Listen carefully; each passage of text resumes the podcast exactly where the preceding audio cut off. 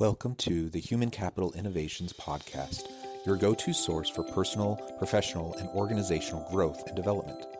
We hope you tune in often for all things people management, organizational development and change, organizational leadership, and social impact related. Maximize your personal and organizational potential with Human Capital Innovations Podcast.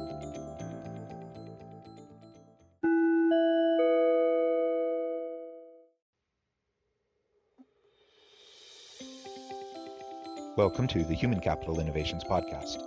In this Forbes Feature HCI podcast episode, I explore the recent Forbes video, Disruptive Philanthropy.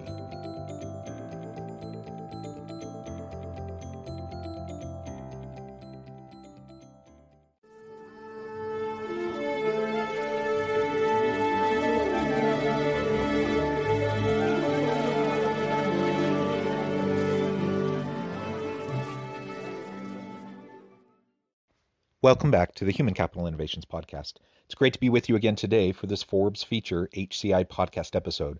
Today I'll be exploring the recent Forbes video, Disruptive Philanthropy. Millennials Elizabeth and Kevin Phillips are boldly demonstrating that there doesn't have to be a trade off between doing good and doing well. In this video, they discuss their approach to philanthropy, how they want to disrupt the system, and ultimately provide a model and a pattern for how we can follow to make broader social impacts in the world around us. Thanks for joining me, and I'll catch you on the flip side of this first clip. As a millennial, we can have a different approach in wanting to be successful. At the same time, wanting to do good. We don't see a split between the two. We wanted to reach 100% impact to activate everything under our stewardship for good, not knowing that this was a, a big ask. And that required a little bit of a shakeup. We did have some pushback from our advisors, but Elizabeth took her own Texas style approach and came in there and was like, no, this is how we're going to do it. And we did it. Is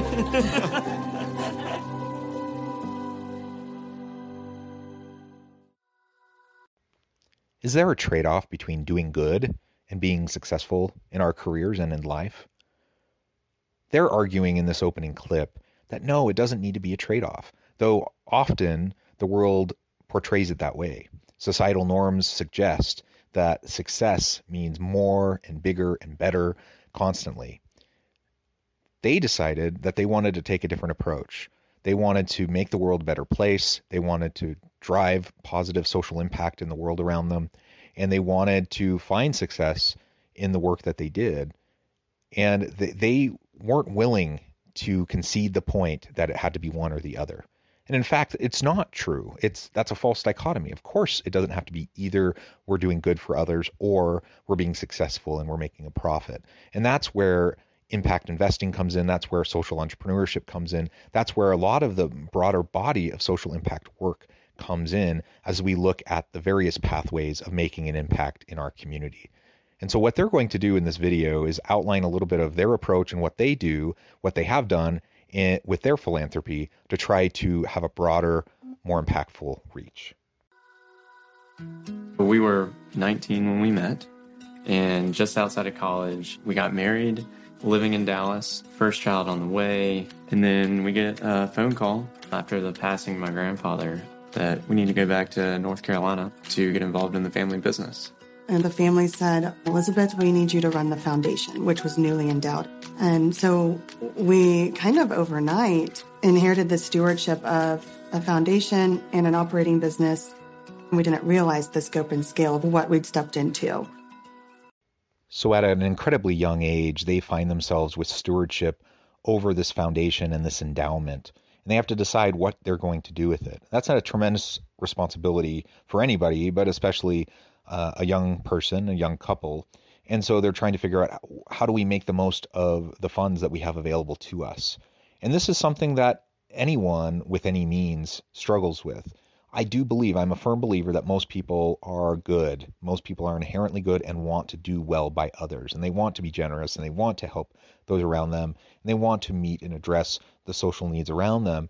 But the problem is when you have a large amount of wealth, that everyone is pining for a piece of the pie and looking to get your attention. And so we can't just simply uh, hand things out left and right, we, but we have to do impact assessment. We try to try to figure out what's the best use of this money.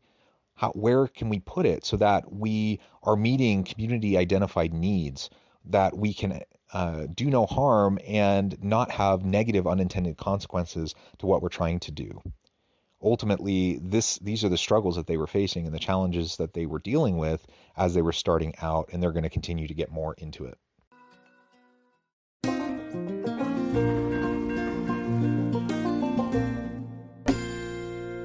Many cities post recession had to reinvent themselves, and Greensboro is not unique in that sense. But when we moved here, they said, pull up a chair and help us redefine what the future looks like.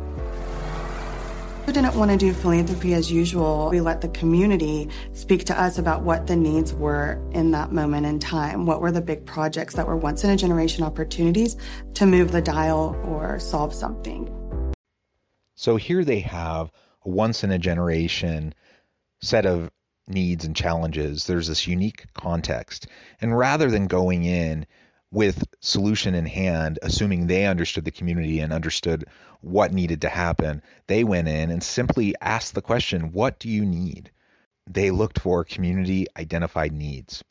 That uh, may sound fairly simple, but it doesn't happen often uh, as nonprofits and various philanthropy organizations go out and try to do good with, with the money and the resources that they have. It's a simple step, it's a necessary step. We have to lean on the lived expertise of the communities in which we serve. And if we want to avoid doing harm and having unintended negative consequences, or if we simply just want to have community buy in to what we're trying to accomplish and get them excited and on board with what we're doing, then we have to have that dialogue. It needs to be open, it needs to be transparent. We need to ask thoughtful questions, and we need to listen. As we listen, we'll better understand the needs that the community feels are most important, and then we'll be able to expend our resources in a way in conjunction with and partnership with the community to meet those needs in sustainable ways.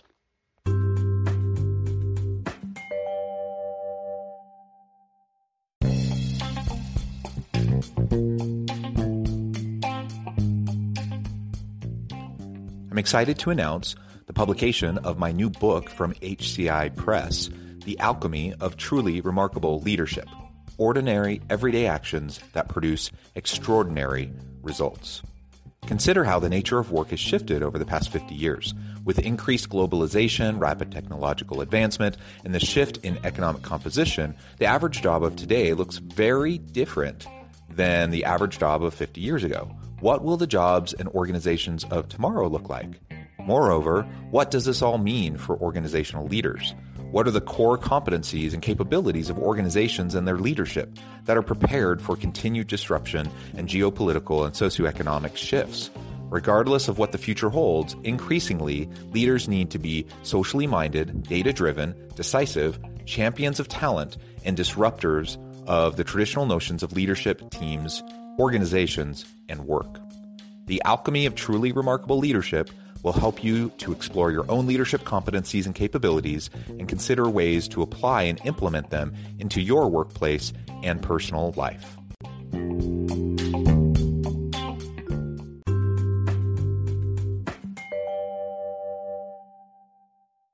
So while we were identifying and implementing these once in a generation grant opportunities, we increasingly started thinking about the other 95%. As a private foundation, there's 5% you distribute in grants, and then the other 95% is invested to maintain foundation assets. And we just started asking questions about how could we activate that for good too. The question of how to best utilize the resources of a foundation is a really important one.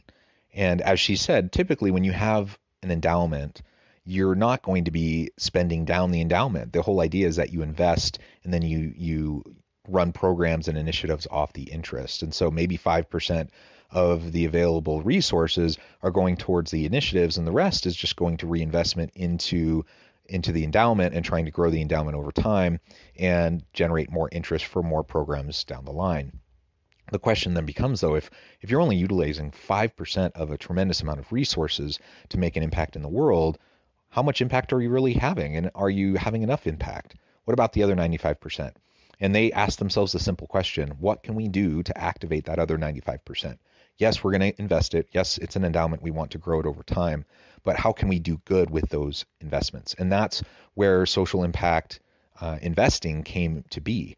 The, this idea that we can focus our resources and invest our money in, in these funds into sustainable businesses, into agencies and organizations and stocks and businesses that are trying to address social need and and contribute to the social good. That's a challenging thing to, to do. And ultimately, when they were starting with this, it was a very new idea. Uh, but since then, it's grown tremendously in popularity and breadth and scope, and so many organizations are following suit, and impact investing has become super common.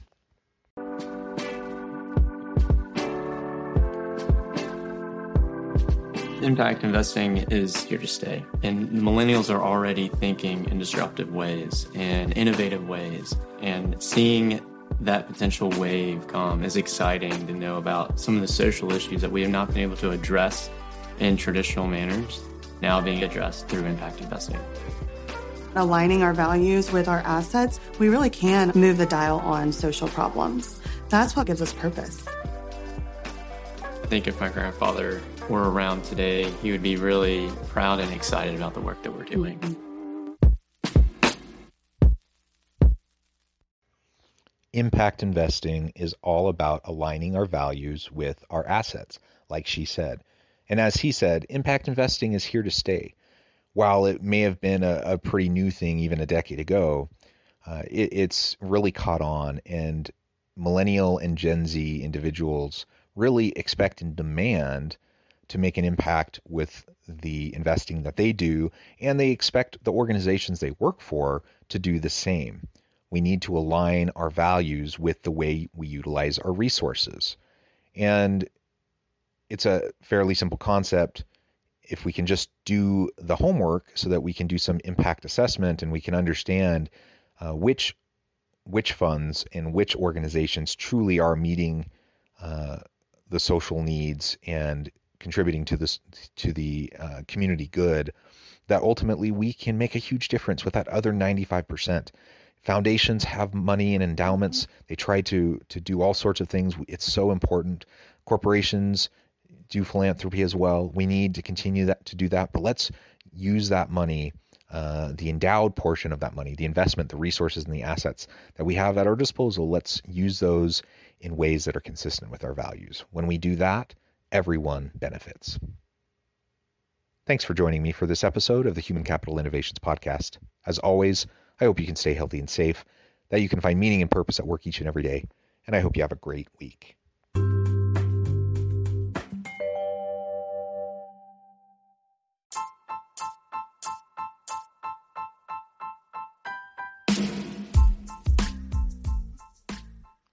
We are excited about the launch of HCI's new magazine, Human Capital Leadership. Human Capital Leadership is a free, interactive e magazine designed to help individuals, leaders, and organizations find innovative approaches to maximize their human capital potential. We will be publishing issues quarterly in August, November, February, and May. Check out the first issue and let us know what you think.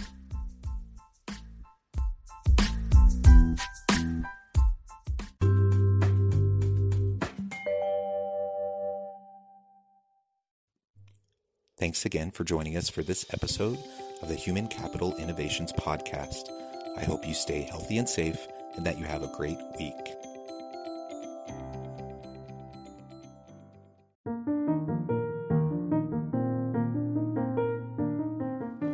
Check out our new weekly LinkedIn newsletter, Alchemizing Human Capital, exploring industry trends via original research and interviews with executives and thought leaders from across the globe.